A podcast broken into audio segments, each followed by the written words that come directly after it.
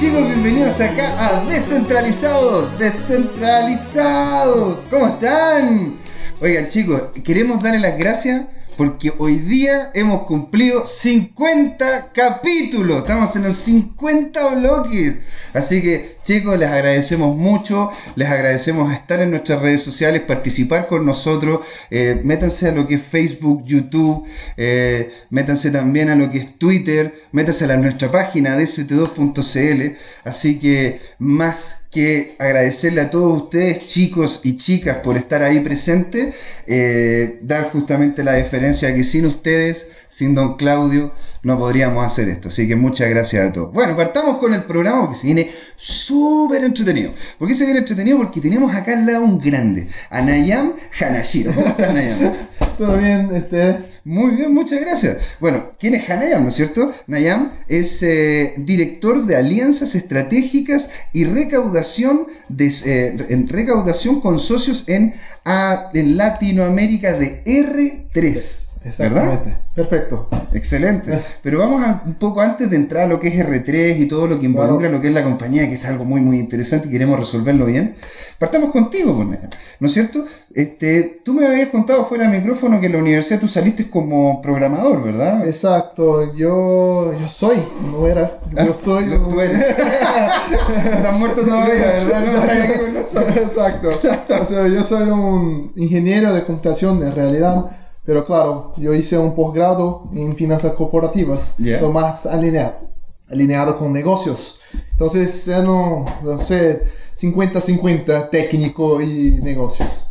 50-50 técnico y negocio. Entonces, sí, creo. Ahora, ¿qué, era lo que más, después de salir de la universidad, como te, te, pulsaba? ¿Qué es lo que era lo que más te gustaba? ¿El ámbito más tecnológico de picar código y estar ahí? Mm. ¿O más como al lado de los negocios, de desarrollo? Sí, creo que la tecnología, como la tecnología podría ayudar el negocio. Nice. Entonces, por eso que empecé en el mercado financiero, trabajando con bancos. Entonces, en áreas como de Business Intelligence, MIS, entonces, cómo datos pueden ayudar a tomar decisiones. Y entonces, por eso que tecnología es bueno, pero te, hay que tener un fin para eso. Claro. Ahora es tú, se, se, nota claramente por tu acento que esto fue justamente allá en, eh, en Brasil, ¿verdad? Claro, claro, soy brasileño. Entonces estoy acá en Chile a negocios. Entonces la primera vez que vengo a Chile a negocios, ya visité Chile, me gusta muchísimo el país con antolaciones, porque el, vino, las regiones, el, vino, muy bueno. el vino es muy bueno. Muy bueno, muy bueno.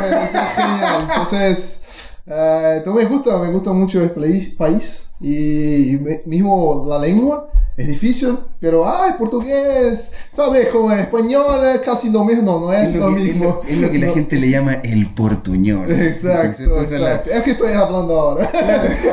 bueno, se te entiende muy, muy bien. Ahora, volvamos un poco atrás de nuevo.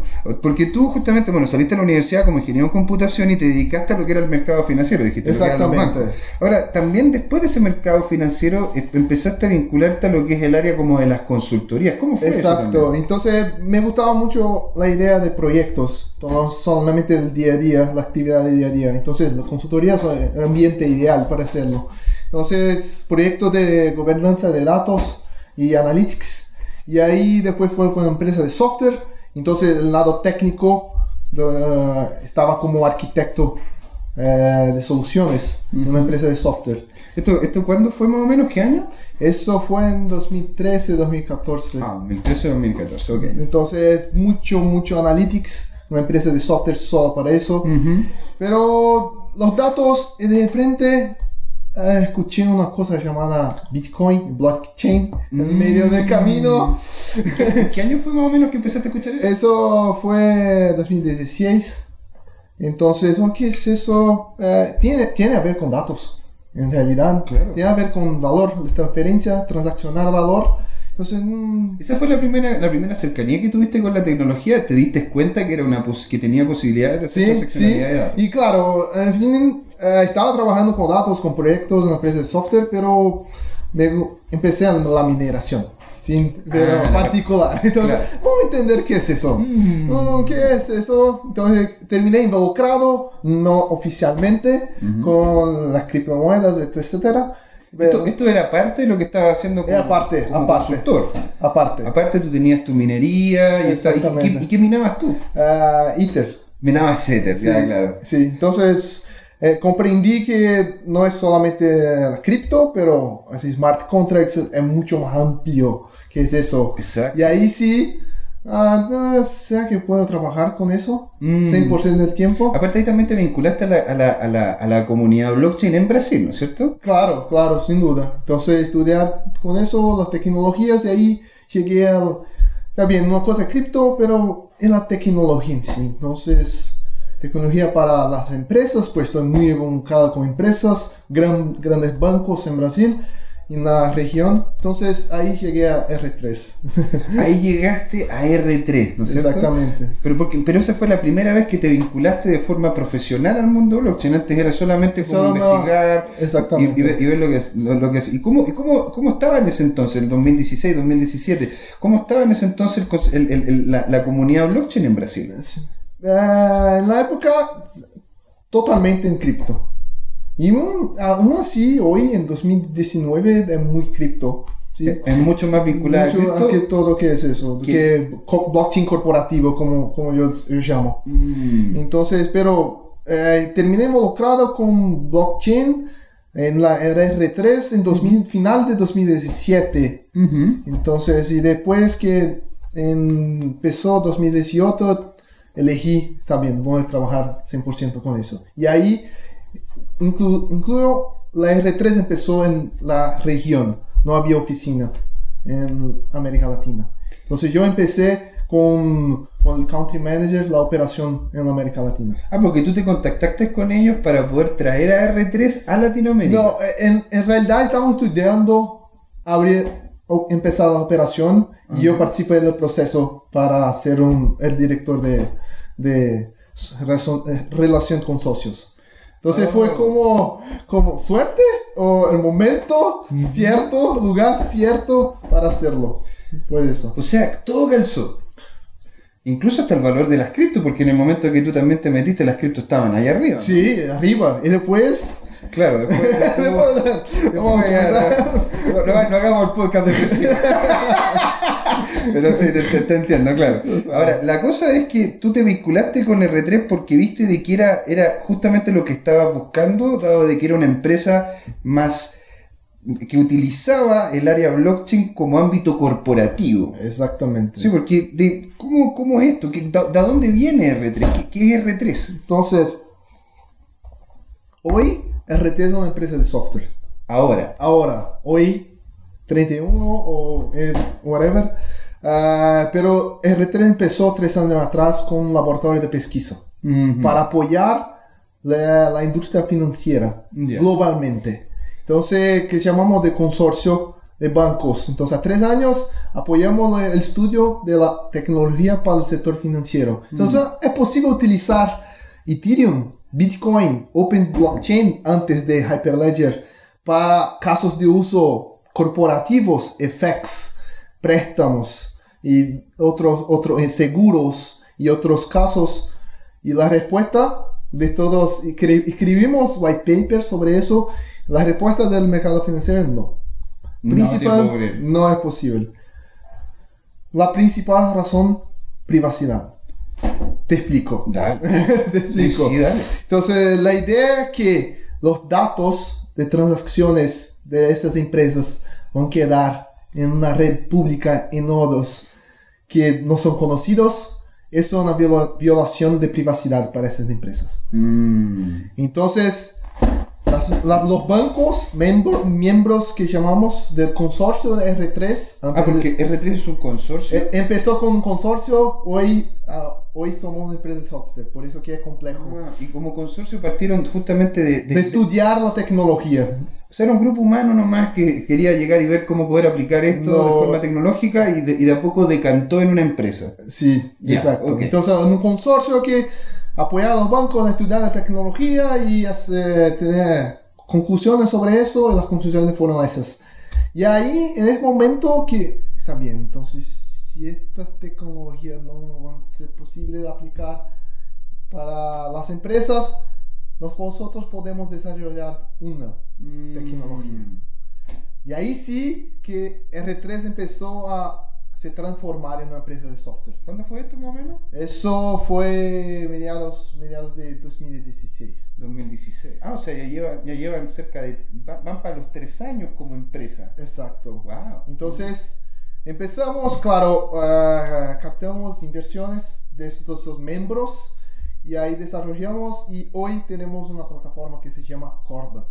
Claro. ¿Cuáles eran los miembros iniciales? Tienes ahí como el... Uh, bueno, son muchos, hoy tenemos más de 120. Entonces, Tienen más de 120 Exacto. participantes dentro de la misma empresa. Entonces, imagínate, por ejemplo, en Brasil, no sé, con ese, ese sector financiero en Brasil, Banco Bradesco, Itaú, acá en Chile, BCI. Claro. Entonces, globalmente hablando, entonces, tenemos miembros de ING, BNP Paribas y otros muy, muy grandes bancos en Europa, Asia y Estados Unidos. O sea, son- fue, fue como un consorcio de varios bancos tratando de ver cómo solucionamos esto con esta tecnología y ahora la empresa ya se separó del ámbito bancario, pero vinculado a, la generación de soluciones tenemos- para la no, banca. né, nuestros shareholders, aún, algunos son empresas, bancos Sí, sí. solamente, eh, pero hoy te, decimos que tenemos un consorcio, aún, aún tenemos, Ujú. pero la idea es que ahora RT es una empresa de software, Ya, que entiendo. desarrollamos una plataforma.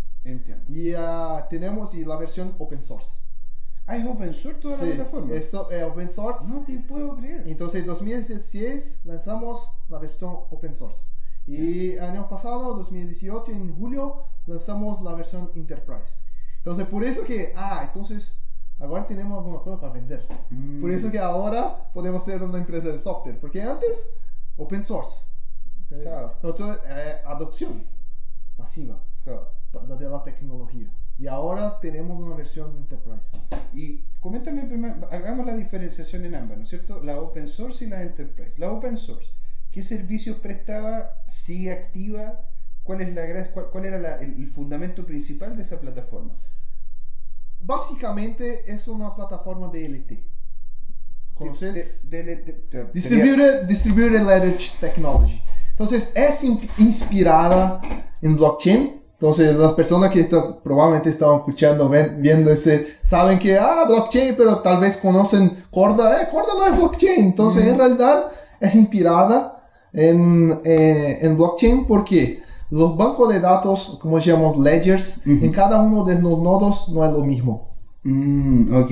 no es lo mismo. Entonces, si acá ustedes tienen un no corda, yo también, y vamos a hacer una transacción, nosotros vamos a grabar los datos acá de la transacción. Yo, ustedes, nosotros. Ah, Pero si Claudio va a, te- va a participar de la red, él no va a saber qué pasa con nosotros en nuestra transacción. Ya. Eso es que era el- los bancos del sector financiero estaban buscando, privacidad. claro, entiendo. Entonces va a tener un, un nodo en su infra- infraestructura o en la cloud, pero es su responsabilidad que va a tener sus transacciones. Ok. Y yo voy a tener mi nodo, claro, va a tener...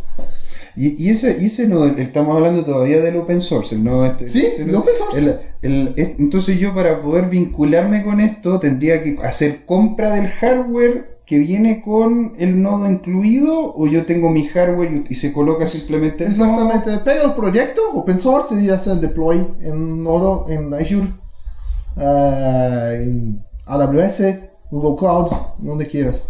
En AWS, ah sí, pues claro, eh, eh, o sea, tú siempre- incluso lo puedes hacer en una, en una plataforma que es virtual. Claro, sin duda. ¡Wow! Y eso fue en 2016. Ujú. ¿Y, y qué ha ido avanzando de esta plataforma open source desde el 2016 hasta, hasta ahora? No, básicamente empezamos con un beta, entonces estamos muy enfocados en estabilidad. Entonces en 2018 lanzamos la versión 3.0 que decimos que es estable para Ya. producción. Y ahí en julio del año pasado lanzamos la versión Enterprise basada en la versión 3.0. Entonces principalmente las funcionalidades, evolucionando las funcionalidades, pero estabilidad y ahora escalabilidad. Y dentro, todavía conversando la versión open source, ¿cuántas personas en este momento están justamente con nodos de lo que es esta plataforma? Bueno, eso, el, el punto es que depende del caso, porque eh, los bancos pueden tener nodos Depende, de, si va a ser una aplicación que va a involucrar, no sé, 10 bancos, va a tener 10 nodos. Ah, en otro caso de acá en Chile va a tener no sé cuántos otros. Entonces no, no, no hay como controlar eso porque no es público, puede ser privado. Entonces, puedes hacer usar como, quieras. Puede ser open source, cualquiera lo puede descargar y. Ah, ya, ok. O sea, las métricas como tal de, de, lo que se utiliza en la plataforma open source, la verdad que son tan abiertas que es difícil dar cuenta de cuántos son los que están involucrados. Pero tenemos el proyecto en GitHub. Ah, ok. Entonces, si está, la comunidad es muy activa. No no, no sé exactamente el número de desarrolladores, pero sí tenemos contribuciones de la comunidad. Entonces, no es, R3 está comprometida a hacer, mantener el código, pero con feedback de la comunidad. esa, es la idea de open source. ¿cuánto, ¿cuánto, es la comunidad que tienen en GitHub? Entonces, no estoy seguro activamente que están colaborando, pero después de la descripción de, del bloque puede poner. Lo confirmo después. Ah, sí, pues de hecho, una de las cosas que podríamos hacer es justamente dejar el link. Claro. GitHub, sí, para que la gente se pueda meter, revise el código y lo vea, de, buena forma, ¿no es cierto? Sin duda. Esta plataforma open source utiliza, utiliza la estructura pública de blockchain.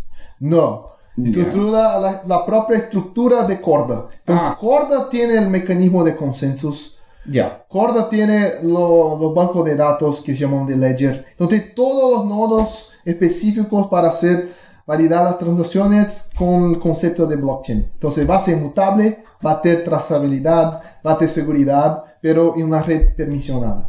Corda. Oh, ok. Y esta red permisionada ¿Tiene algún tipo de, de, beneficio a diferencia tú, de la pública? ¿Cómo se podría justamente hacer la diferenciación entre la red de corda? Todavía seguimos hablando del open source. ¿ya? Sí, sí. En el siguiente bloque vamos a hablar de lo que es el ámbito empresarial, porque ahí, ahí hay algo que se puede conversar. Pero el ámbito open source, ¿no es cierto? el, ¿Cuál, ¿Cuál, sería el punto del beneficio que se podría encontrar la persona para que pueda utilizar esta plataforma de que se utilice la red corda más que la pública? ¿Cuál sería, ponte tú, la gran diferencia? El nivel de encriptación y otro tipo de cosas. Sería genial poder tener como feedback de tu parte. Sí, con una comparación, el punto es la privacidad que va a garantizar en este, con las transacciones, como intenté explicar. Eh, no hay concepto de mineración. Ah, no tienes que minar. No. No tienes que minar para justamente participar en esta plataforma. No, no. Oh. Entonces, se va a hacer una red acá. Hay uno de esa red que es un servicio que, es, que se llamaba de notario, notary. Ah, que eso es el mecanismo de consenso de esta red. Entonces, es muy diferente de proof of work, proof of stake, stake esos conceptos. Ah. Entonces, es una red permisionada. Eh, entonces, ¿qué significa permisionada para la gente que no, eso no está escuchando? Entonces, permisionada es las personas que van a participar mínimamente tienen que conocer las personas. Entonces tiene que tener un certificado para participar de eso. No es cualquier, ah, ahora voy a entrar en una red corda. no, no, es así. Entonces si va a ser una red con los bancos, no es yo, Nayan, que voy a entrar en una red con los bancos. Claro, no es como que llega a una fiesta así de buena. yo, soy el amigo del amigo. no. Así que vengo acá para, para pasarlo bien. Entonces, una estructura de certificados digitales que tiene que, todos tienen que tener la misma root, mismo certificate authority, entonces eh, es diferente del público. Y con eso la privacidad y también la, la performance, la escalabilidad. De eso es más rápido hacer las transacciones. Okay, eso, eso, es la diferencia. ¿Y, ¿Y, cuál sería justamente el contexto que daría permiso a otra persona entrar a esta red? Bueno, probablemente alineamiento económico y comercial. O sea, si hay interés de, ambas las partes o de, del, del, consorcio, de las empresas que están construyendo, desarrollando esa red, seguramente va, está bien, entonces va a participar con nosotros. Ah, o sea, uno tiene que, uno hace como una postulación. Sí, hoy, hoy es un gran punto, estamos muy avanzados en la discusión, porque exactamente el punto está bien, ¿quién va a decir quién puede o no puede? Entonces tiene que haber gobernanza. Tiene que haber una, red. Entonces es muy complejo porque son normalmente empresas muy grandes, muy complejas, bancos, corporates. Entonces hay como, no sé, tiene que hacer una fundación para hacer la gobernanza de la red, por ejemplo. Entonces eh, son, son mecanismos que están evoluyendo hoy. Mm. No están listos. Entonces algunos pensaron, ah, puede ser una fundación para gobernar la red. Porque la red no debe tener interés económico. Mm. Porque esa red, al ser open source, no tiene. Es, es libre también. Sí, es libre. O sea, es libre, pero que uno justamente tiene que pedir el permiso para poder entrar y así también asegurar Sí. de que la red esté limpia. Sí, exacto. Mira qué lindo. Oye, nos estamos acercando aquí. Mira cómo se han pasado. Han pasado 20 minutos ya. Se está acercando ya, la- nos estamos acercando ya la- al, al corte de la primera parte. Así que nos encontramos en, en unos, en unos segunditos más, ¿no es cierto? Acá con Nayam Hanashiro, director de Alianza Estratégica y Recaudación de Socios en América Latina de R3. Así que ahí nos vemos en un ratito. ¿Por qué una comunidad descentralizada necesita a cada uno de sus nodos?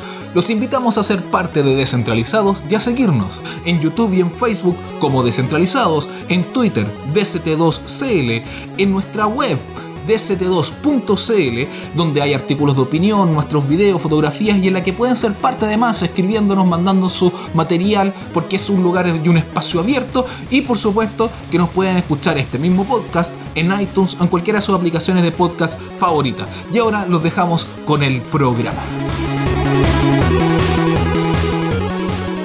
Chicos, bienvenidos aquí a la segunda parte del bloque 50 en Descentralizados. Estamos con Nayan Hanashiro, director de Alianza Estratégica y de Recaudación con Socios en aquí en Latinoamérica, de R3, ¿verdad? Estuvimos hablando, estuvimos hablando el primer bloque de lo que era el concepto de la plataforma tipo open source, ¿verdad? Te- terminemos de cerrar un poco lo que es el concepto de la gobernanza, que ahí fue donde nos habíamos quedado. Sí, claro, claro. Entonces, el punto, creo que vamos, vamos, voy a decir un ejemplo. Entonces, tres empresas quieren hacer una red corda utilizando open source. Sí, sí. Bien, perfecto. En el GitHub, baja el proyecto hacer el deploy en tres nodos. Nice. Infraestructuras distintas. Puede ser una cloud, puede ser on-premise. Perfecto.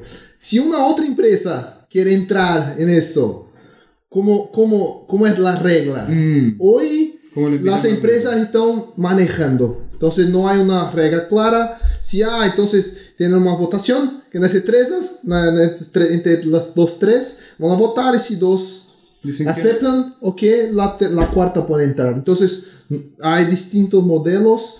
eh, o va a tener una fundación que no tiene nada que ver con la aplicación. Entonces, eh, están probando diferentes modelos para eso, para gobernar la red. Buenísimo. Y la fundación está formada por las personas que ya están dentro de esta Puede plataforma. ser, puede ser. Entonces, estoy, estoy, es ficticio ese ejemplo de fundación. Entonces, puede ser que sean los tres miembros y otros, no sé, o una otra empresa que va, que va a tener miembros de, de esas tres empresas, no sé, puede ser. Ah, pero qué fantástico. O sea, en realidad va a ser democrático el hecho de que si la otra persona, si, la- si las empresas gustan de que esa empresa entre, porque eso también limpia un poco el ambiente en el sentido de que, a ver, esta empresa sería, se- estar, estás teniendo buenas prácticas, estás haciendo las cosas como corresponde. Mm, parece que no. Así que yo creo que mejor Sí. sería, sería, no sería lo ideal tenerla dentro de esta plataforma, de esta, de esta red. Te Puede fijas que tiene justamente cierto nivel de permisividad. Exactamente. E- El punto es, claro, blockchain, el efecto, red es lo más importante. Cuanto más gente participando, mejor. Entonces, obvio, más empresas, mejor, más eficiente puede ser un proceso o la aplicación. Pero, no sé, puede ser que no haya una empresa buena, que no tenga un buen modelo, no sé, que no es legal, que sea. Entonces, bueno, es complejo, pero blockchain es complejo.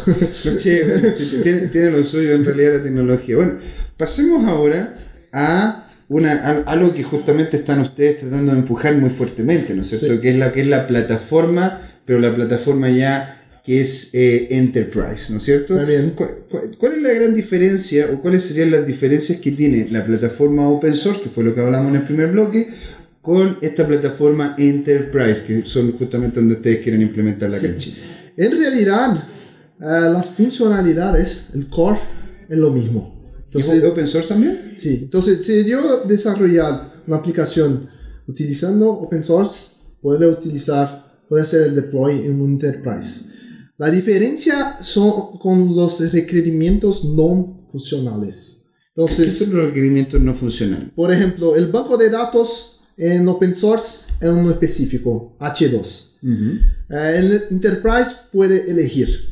Ah, yo me gustaría poner un banco de datos SQL Server o Oracle. Ah, SQL o, SQL o, o Oracle. Ok. Entonces eso es un, un requerimiento no funcional, no es parte de funcionalidad. Entonces la funcionalidad es la misma. Y claro, Enterprise porque tiene soporte 24x7, que R3 va a, ser, va, va a proveer para los licenciados. Ah, es una dinámica parecida de hecho a la de Oracle, ¿no es cierto? De que en realidad el software como tal es open source y la comunidad puede justamente hacerle tweaks y puede jugar con él. Pero el momento de que tú realmente quieres como empresa desvincularte de cualquier problema que tengas de ámbito tecnológico, dice, oye, llamo a R3. Exactamente. que son justamente las personas y, que saben. y eso fue un feedback de mercado. Entonces tenemos que, tenemos que buscar por una- un culpado. Sí. Culpable, claro, claro, claro. Entonces, ah, ¿por qué no está funcionando? Tengo que ligar. No va, si está utilizando open source, ¿para me va a telefonar? Claro, para llamar por teléfono, aló, señor open source, quisiera que me solucionara este problema. No, tienes que llamar justamente un técnico, ese técnico tiene que tener conocimiento de la plataforma. Exacto. Entonces, y es un, es un mercado bastante pequeño para poder llegar a esa persona. Y aparte me imagino que le sale mucho más conveniente tener soporte 24 por 7 que andar contactándose con una persona natural por eso. Exactamente. Te entiendo, te entiendo. Bueno, y esta plataforma, al ser open source, ¿le permite a los bancos poder hacer modificaciones o a las empresas que están vinculadas al ámbito enterprise hacer modificaciones al core, hacerle, hacer, hacer- no sé, pues cambiar la UI, cambiar la forma en que se hacen las claro. transferencias? ¿Qué tanta ductibilidad tiene la plataforma enterprise? Eh, en comparación una de esas a otras plataformas de enterprise que tú ves que son un poco más rígidas. Sí, claro. Entonces, el punto es que la mayoría de las submisiones que en GitHub que van, claro, R3 va a ser mantener el código con feedback de la comunidad Entiendo. y después eso van van a mover para Enterprise. Ujú. Es eso. Entonces, claro, en última instancia es una decisión de R3 que va a estar en Enterprise, pero normalmente o- oímos, escuchamos mucho a la comunidad, pero claro, es, es Enterprise y la decisión es nuestra. Claro. Bueno, ¿y, y ustedes también tienen ahí un sistema de governance dentro del ámbito de Enterprise? ¿O es justamente si la persona se involucra con R3 pidiendo lo que es el soporte y ya de eso le da entrada directa a poder utilización, hacer utilización de la plataforma? Bueno, es, la idea es licencia. Entonces va a comprar una licencia Corda Enterprise. Ah, perfecto. Es eso. Entonces un licenciamiento de software. Sí, sí, claro. Entonces por eso, no- por eso hoy RT es una empresa de software. Entonces, ah, por- con la licencia va a tener soporte, va a tener un teléfono para ¿Para encontrar culpable? culpable. Claro. Exacto. ¿A dónde están ustedes que tengo el problema acá? Sí, claro, claramente. Entonces, esa, esa es la idea. Maravilla. ¿Cuánto es lo que cuesta más o menos una licencia? Ah, eso es complejo. Ah, porque, tiene, porque tienen varias partes, ¿no es cierto? Es una licencia pequeña, mediana y grande. No, no, no, usualmente es una licencia eh, enterprise, entonces Ok. es corporativa. Entonces, imagínate un precio de un licenciamiento de un core bancario de un Mm. banco. Entonces, usualmente son casos de uso complejos y claro, pues por eso la licencia es cara. No puedo decir cuánto exactamente porque Sí, es muy flexible, principalmente en otras regiones, pero la idea es que es, eh, los casos de ellos son comple- complejos, entonces la licencia no es, no es- no es tan barata. Entiendo. Y danos un contexto, antes de entrar al, al detalle de lo que vamos a ver en la plataforma y qué es lo que se hace en ella, ¿no es cierto? Que danos un contexto de cuáles serían las empresas, las cuales serían la- las ideales para poder hacer utilización de esta plataforma. ¿Cuáles seri- serían solamente en un ámbito bancario? ¿Se, ¿Podrían ser otras entidades? ¿Podrían ser entidades sin fines de lucro? ¿Cuál es, cuál es el contexto empresarial en el cual ustedes están queriendo hacer ingreso a? Ah, muchas gracias por la pregunta, porque en 2018, año pasado, la idea es que ah, R3 es solamente para el mercado financiero. Ok. La idea. Bueno, obvio, por, como- como- por la historia. Sí, claro. Pero no. Entonces, rápidamente vimos que bueno, Cordas sirve para cualquier vertical. Entonces, empezamos con mercado financiero, pero seguros, la industria de seguros se aplicó inmediatamente y hoy estamos en salud, healthcare, estamos en energía. Entonces, con el perfil de empresa, cualquiera. Cualquiera. Entonces, tenemos ejemplos de casos de uso en todas esas verticales. Supply chain, por ejemplo, también logística. Entonces, ah, la- el punto es que son empresas grandes, usualmente, pero con open source puede ser chicas también. Claro, Sí. Claro, o sea, porque en realidad no, no, no es que sea un problema de tamaño de empresa, ¿no es cierto? Es si es que tú quieres vincularte a R3 para que te haga el servicio con el licenciamiento o, te, o justamente tener una persona que tenga cercanía con la plataforma y te permita poder tener Sí. activa y al día Sí. toda, la, toda la infraestructura. Metámonos entonces ahora de lleno a lo que hace la plataforma. ¿Qué es lo que hace la plataforma? O sea, tanto el ámbito open source como el ámbito enterprise tienen, tienen funcionalidades similares, son diferentes. Coméntanos un poco, ¿qué se puede hacer en detalle cada una de las acciones dentro de la plataforma? Perfecto. ¿Qué Entonces, ahí, bueno? O sea, ¿qué ¿para qué no la usaría? Sí, en realidad que es como una plataforma, eh, como, eh, así que todo, todos conozcan, pero Ethereum. ¿Qué, qué hace Ethereum? Entonces Ethereum tiene, tiene que des- desarrollar un smart contract, Sí, ¿sí? Mm. El, mismo, el mismo concepto. entiendo. Entonces, pero llamamos acá de CorDApp. Entonces, Corda Distributed Application. Corda Distributed Application. CorDApp. Cordap. ah, ok. Cordap. Cordap. Ya. Entonces la idea es que puede ser, van a desarrollar, modelar un activo, un contrato que va a utilizar la red Corda para transaccionar este contrato o las informaciones. Entonces los mayores ejemplos son contrato de préstamos o una póliza de seguro o datos médicos. Entonces puede utilizar el concepto que, que ya que está en el mercado con blockchain público, pero un ambiente seguro corporativo, con, con escalabilidad y con privacidad. Cuando empresas están, normalmente son competencias, entonces son dos bancos grandes o son dos aseguradoras grandes o no sé, no querer todos los datos de dos, una red toda. Claro, o sea, no, yo no, no, yo- si somos competidores, yo si le quiero hacer una transferencia o quiero hacer una, una interacción con un tercero, que justamente el competidor no sepa lo que estoy haciendo yo. Exactamente. Claro, eso es, eso, Perfecto. eso es como ese Es- layer de seguridad. Ahora, ¿cómo yo hago un smart contract? ¿Son un par de botones nomás dentro de la plataforma? ¿Cómo Esa- es el que hacer? La base es Java. Ok. Entonces es simple y la programación, claro, tenemos que se llaman de artefactos, entonces tenemos que escribir una parte específica de corda para decir, está bien, ¿qué es el activo? ¿O qué es el contrato? Va a describir o qué. Va a describir una propiedad, va a describir un contrato de préstamo, va a describir, no sé, eh, un coche, una propiedad de un coche. Entonces, esa es una parte. Otra parte, ¿qué puede hacer con el activo o con eso, con el contrato? Ah, puedo transferir, puedo sacar. Claro que en un coche no va a sacar, pero bueno, Dame una rueda. entonces voy a transferir, pero transferir todo, tr- transferir un mitad. Entonces, ¿cuál concepto de, de las transacciones puede hacer con este activo? Y básicamente es eso.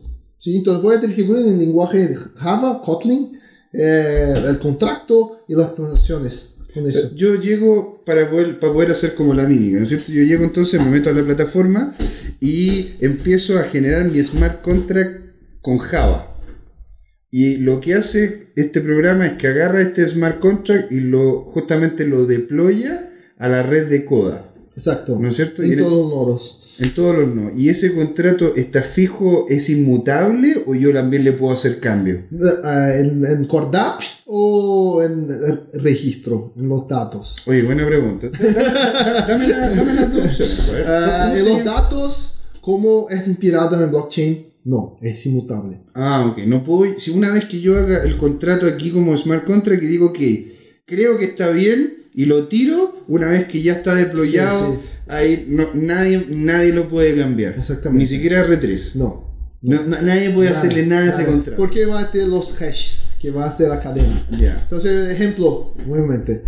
Yo tengo un coche que está en Corda. Yo voy a hacer la transferencia para usted, José. A mí. ok. Entonces, yo voy a proponer la transacción. Proponer. Entonces, José, estoy transfiriendo un coche modelo año tal. Esto es ambas, ¿no es cierto? Enterprise y Open Source. Tanto más. Ento- ya, Tanto más. Entonces voy a enviar. Entonces voy a hacer la asignatura digital que lo tengo certificado. Sí, sí. Voy sta- timestamp enviar para enviar No, enviar está- para- están penando acá. Es algo que ocurre. Parece que, parece que estamos aquí y hay, un, hay un fantasmita. No, no se preocupe. Y voy a enviar por tele. Entonces el tele va a recibir la, la, pro- ah, la proposición, ver, está me está transfiriendo un coche, modelo tal, está bien, acepto. En este momento tengo dos asignaturas, pero no sabemos si, ah, yo la trans- ya transferí el coche para otra persona, Mm. consenso. Entonces, ¿será que yo ya transferí ese coche para, un, para Claudio, por ejemplo? Entonces tenemos, necesitamos una tercera persona que se Un llama tercero imparcial. tercera imparcial que en, en la red Corda se llama Notary.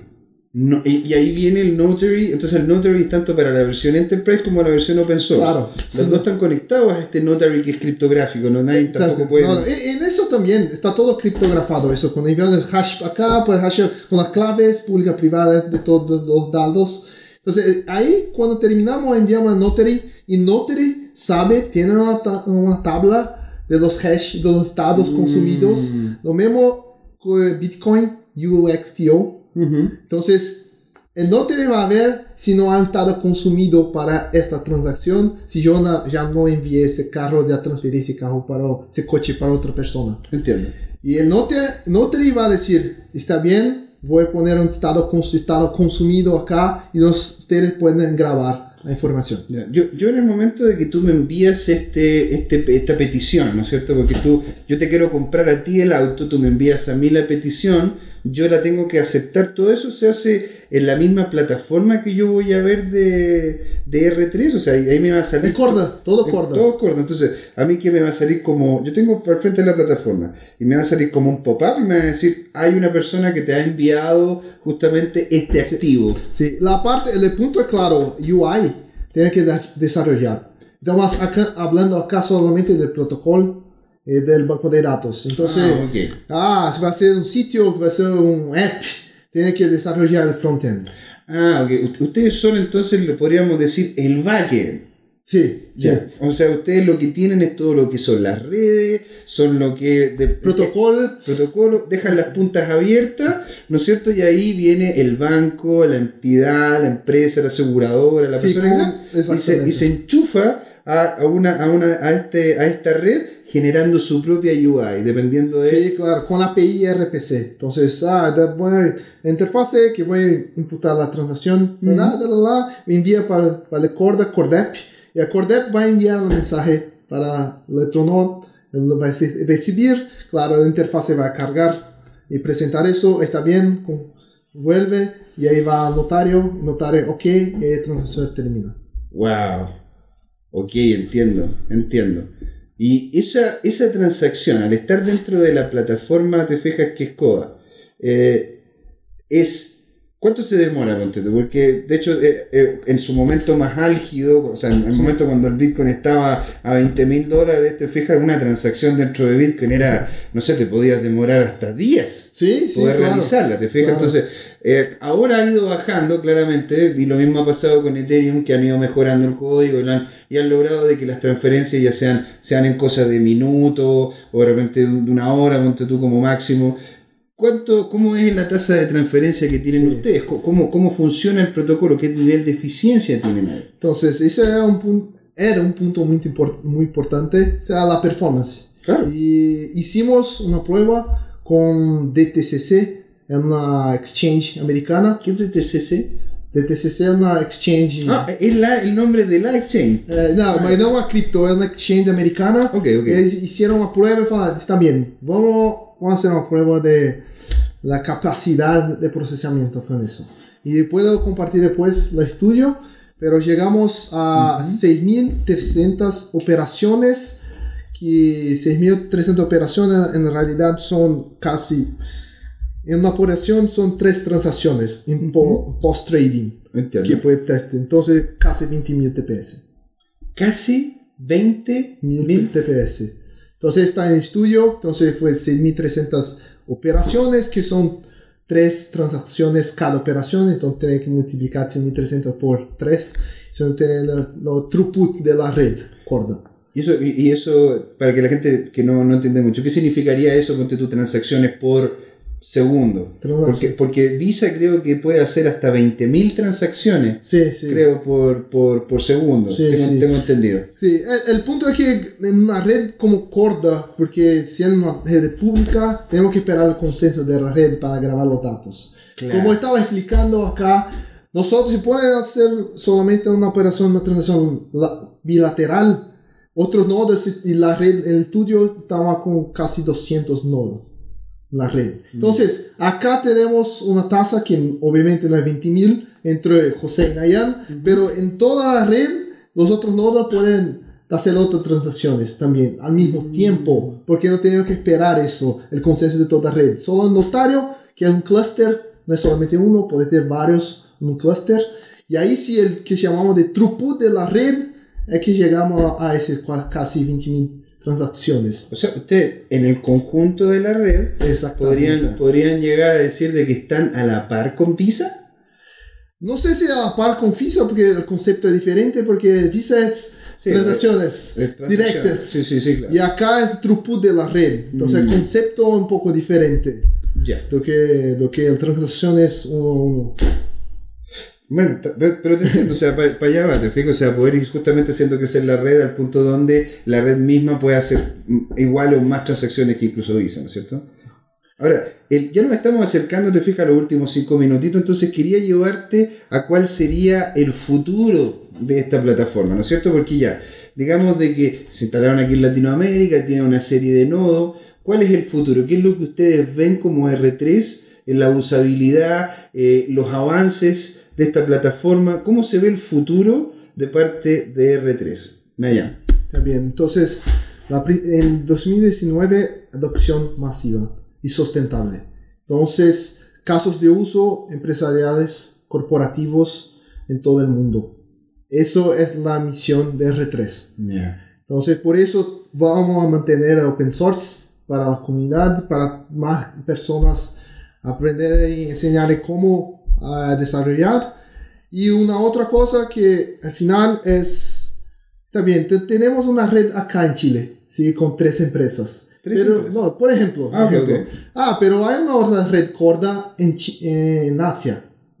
Pero, ¿cómo esas redes van Se van a cruzar información. van a- Exactamente. Hoy son certificados diferentes. Entonces no hay como, como hacer una comunicación. Mm. Y nosotros, la idea de Ethereum es interoperable, globalmente hablando. Entiendo. Y yo sé, eh, estamos alineados con eso. Entiendo. Y por eso lanzamos el Corda Network. Entonces es la posibilidad de interconectar, interoperar todas las redes globales, todas las redes de negocio, como llamamos. Entonces, acá en Chile o en Brasil o en Colombia, que va a poder se conectar con Europa, todas las redes Corda. Porque, como te dice, puede ser unas tres empresas acá, pero hay más cinco empresas en Brasil, con otro caso de uso, ¿cómo van a hacer la conexión? Entonces, es una fundación. El Corda Network es una fundación. Ah, ok, entiendo. Porque no, no tiene interés económico con eso. Y sí garantizar que, que todas las redes están intercomunicadas.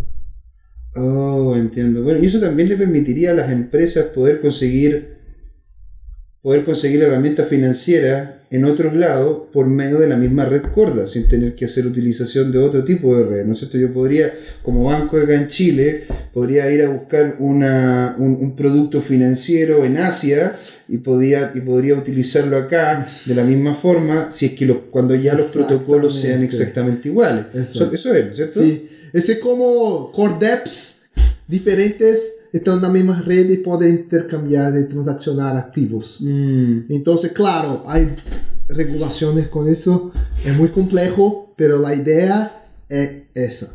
¿Y a futuro ustedes están pensando tener algún tipo de token? ¿Alguna, algo, que, algo que pueda también, no sé, pues facilitar la transferencia o en algún punto hacer válido lo que es el ámbito de la minería dentro de la plataforma? En realidad, la que hicimos eh, recién fue lanzamos un core app que puede hacer el pago con, con cualquier medio de pagamento de Ah, pago, pero el primero fue XRP, Ripple. Ripo. en Ripple. Entonces está también open source. Entonces pueden va a desarrollar un, un core app para transferencia de autos, de coches, Ah. pero quiero hacer el pago en la red. Claro. Puedo usar ese otro, aplica ese otro CordApp para hacer el pago con XRP o desarrollar una nueva, una nueva forma de pago. Porque ya está lista la estructura de CordApp. Está open source. Claro, entonces ahí simplemente llegar y ver qué tipo de, qué tipo de moneda qué tipo Exacto. de token quieres hacer utilización. ¿no? Porque nosotros no tenemos el concepto. ¿sí? No tenemos una cripto, una- un token asociado a toda actividad. Es solamente la idea de smart contract o el, o el, el asset. Ah, porque el asset mismo no es que sea el asset, o sea, el, el activo, lo que se quiere cambiar, si es que tú me quieres comprar el auto, yo te lo quiero comprar. Claro. Sí, no, no es que, no es que el activo esté tokenizado, sino que este activo está involucrado en este smart contract con todas las indicaciones de tal, tal, es la, tal es la patente, tal es el número de chasis, está todo el detalle mismo del vehículo como cosa dentro del contrato y se hace justamente la transferencia de un contrato de punto A a punto B. Exactamente. Y La no, hay transferencia de dinero, el dinero se hace por otra red. Exactamente. Y ahora lo sabemos que el futuro es exactamente eso. Todo en la red Corda. Integrado. Y también lo que son los, pag- los pagos. Sí, que por ejemplo de incluye los pagos. Entonces eso es un futuro eh, que estamos pensando. Mira qué bonito. Oye, nos estamos acercando a la última parte. Es una conversación muy interesante aquí con Nayam. Bueno, y queríamos, y quería entregarte un poco el micrófono, Nayam, para que la gente pueda conocerte, para que la gente sepa cuáles son tus redes sociales, dónde pueden, dónde pueden conocer más a R3. Claro. Todos los links van a estar justamente debajo del video, ahí se los vamos a pedir a Nayam. Pero te dejamos ahí un minutito, dos minutos para que puedas justamente conversar a la gente. Entonces, muchas gracias señores por recibirme. Y claro, R3 está muy activa en LinkedIn, R3, en Twitter, Inside underscore R3, R3. Y claro, tenemos un podcast. Tiene un podcast, yeah. Sí, claro, es... Pero eh, es que tener un podcast es muy entretenido. es muy buena. Entonces es manejado por Catherine Rutter. Entonces... No, aquí por José Miguel nomás. Entonces se llama Life in the Fast Chain. Chain, pero como, como cadena, ¿no es cierto? Sí, Chain cadena de, blockchain. Entonces está en eh, está en iOS, está en Google Play, eh, iTunes. Entonces pueden bajar. Y claro, voy a comentar pues, Catherine de, de este bloque acá de podcast de acá de Chile. Es genial. Le mandamos un saludo a Katherine. Entonces, es eso. Y el plan para Chile o para la región es, es adopción. Vamos a tener bootcamps, meetups, con eso todos gratuitos y vamos a invitar, eh, contamos con apoyo de, de T2C para hacerlo. Encantado, más que felices de poder participar en los eventos.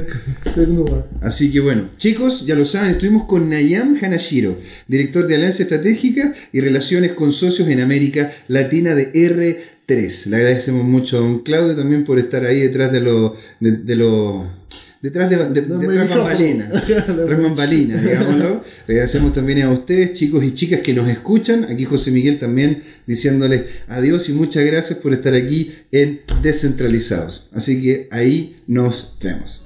Chao.